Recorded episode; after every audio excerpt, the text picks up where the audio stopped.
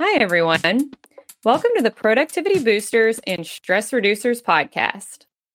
I'm your host, Stephanie Heeb, and I can't thank you enough for listening in. Each episode, I will discuss a new tip or trick that will help you to live a productive and efficient life, professionally and personally. If you're ready to find your productivity rhythm, relieve stress, and meet your goals faster, then this is the podcast for you. This podcast is sponsored by Your Choice Concierge, created to make your life easier by providing flexible, hourly, personal, and professional assistance. Let us handle your busy tasks so you can focus on what's important. You can learn more about Your Choice Concierge by clicking the link in the description. This week's episode is all about using artificial intelligence tools to save time and increase your productivity. AI is no longer a futuristic dream. It's easily accessible in a wide variety of apps and tools that everyone can use. Like most people, at first, I was hesitant to start using artificial intelligence tools to help me. I think it was a bit of a you can't teach an old dog new tricks mentality. I didn't want to take the time to learn about the AI options and the best way to utilize them. But I had to remind myself that you don't grow without putting in some effort. And of course, once I got through the initial short term learning curve, that would ultimately, I would ultimately be saving myself a lot of time and making my life easier for the long term. When getting started with new AI tools, I would highly suggest easing into it. Start by using or setting up something that won't overwhelm you. If you jump into something too complicated, you're more than likely to shut down and decide it's not worth it and you don't want to do it. Some AI options are a lot more complicated than others, but some easy tools uh, are already at your fingertips. For example, if you're an iPhone user, then setting up Siri would be a great way to start. Siri can open apps for you, look up things online for you, and make phone calls for you, plus a lot more, without you even having to lift a finger. If you're an Android user like myself, the Google Assistant is the way to go. It has almost all of the same features as Siri. And Google Assistant is definitely the AI feature I use most often. Whenever I'm on the go, if I think of something to add to my grocery list, I just say, Hey, Google, and say, Add pickles to my grocery list. And it's taken care of on the grocery list without even having to open the grocery list myself.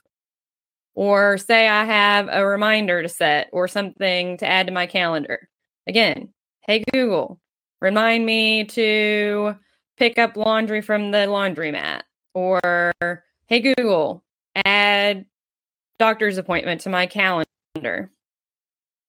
Simple as that. You can also use Google Assistant with Google Home devices and automate all sorts of things around your house. You can control your home thermostat, your lights, and set alarms. You can ask for recipes while you're cooking, and, the list goes on. Goes on. Another one of my favorite easy to use AI tools is my robot vacuum. We call it Vern. My son named him, but it is amazing. It saves me so much time and my floors stay clean. If you have a pet that sheds and you don't have a robot vacuum, you're definitely working hard and not smart. It's definitely something you should invest in. And they've been around so long now, they're actually affordable too. So, another AI tool, if you are a small business owner, you may find it saves you time to set up a chatbot on your website. This will keep you from having to stop and answer questions from website visitors or take calls from people when the answers can easily be answered by your online chatbot. Plus, in this day and age, let's be honest, people seem to prefer getting their information online instead of speaking to a human, anyways. If anyone needs help setting up an easy to use chatbot on their website, make sure to give your choice concierge a call. And yes, sorry, that was a shameless plug. of course, with any technology, you may run into technical glitches from time to time, but don't let that scare you off. Your technical glitches shouldn't be anything too complicated to fix or anything that will be a long term problem. Sometimes it's just a matter of rebooting, aka turning the device or app off and back on. I feel like that's always my first attempt when anything in my life isn't working. Now, unfortunately, that solution doesn't always work. Uh, sometimes the app or software company may be having issues on their end. When that's the case, it's more of a waiting game. The company will have to fix it from their end. If you do run into this problem, Make sure you refresh your software app every so often so you know for sure that the issue has been fixed.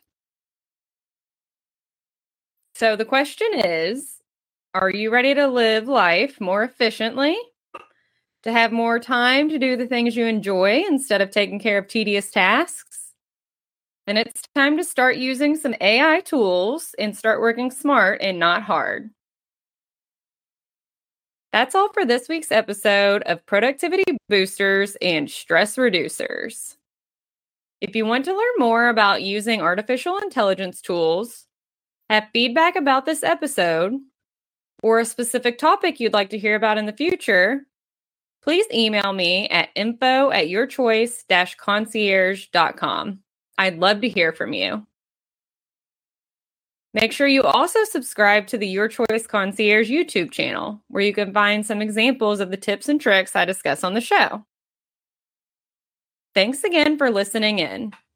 I'm Stephanie Heeb, and I hope you'll join me next week for more tips and tricks to live a productive and efficient life, professionally and personally. Have you considered starting your own podcast but haven't had the time? Check out Buzzsprout. They make launching and managing your podcast effortless. Trust me, if I can do it, anyone can. Clicking the Buzzsprout link in the description will let them know we sent you and get you a $20 Amazon gift card if you decide to sign up for a paid plan.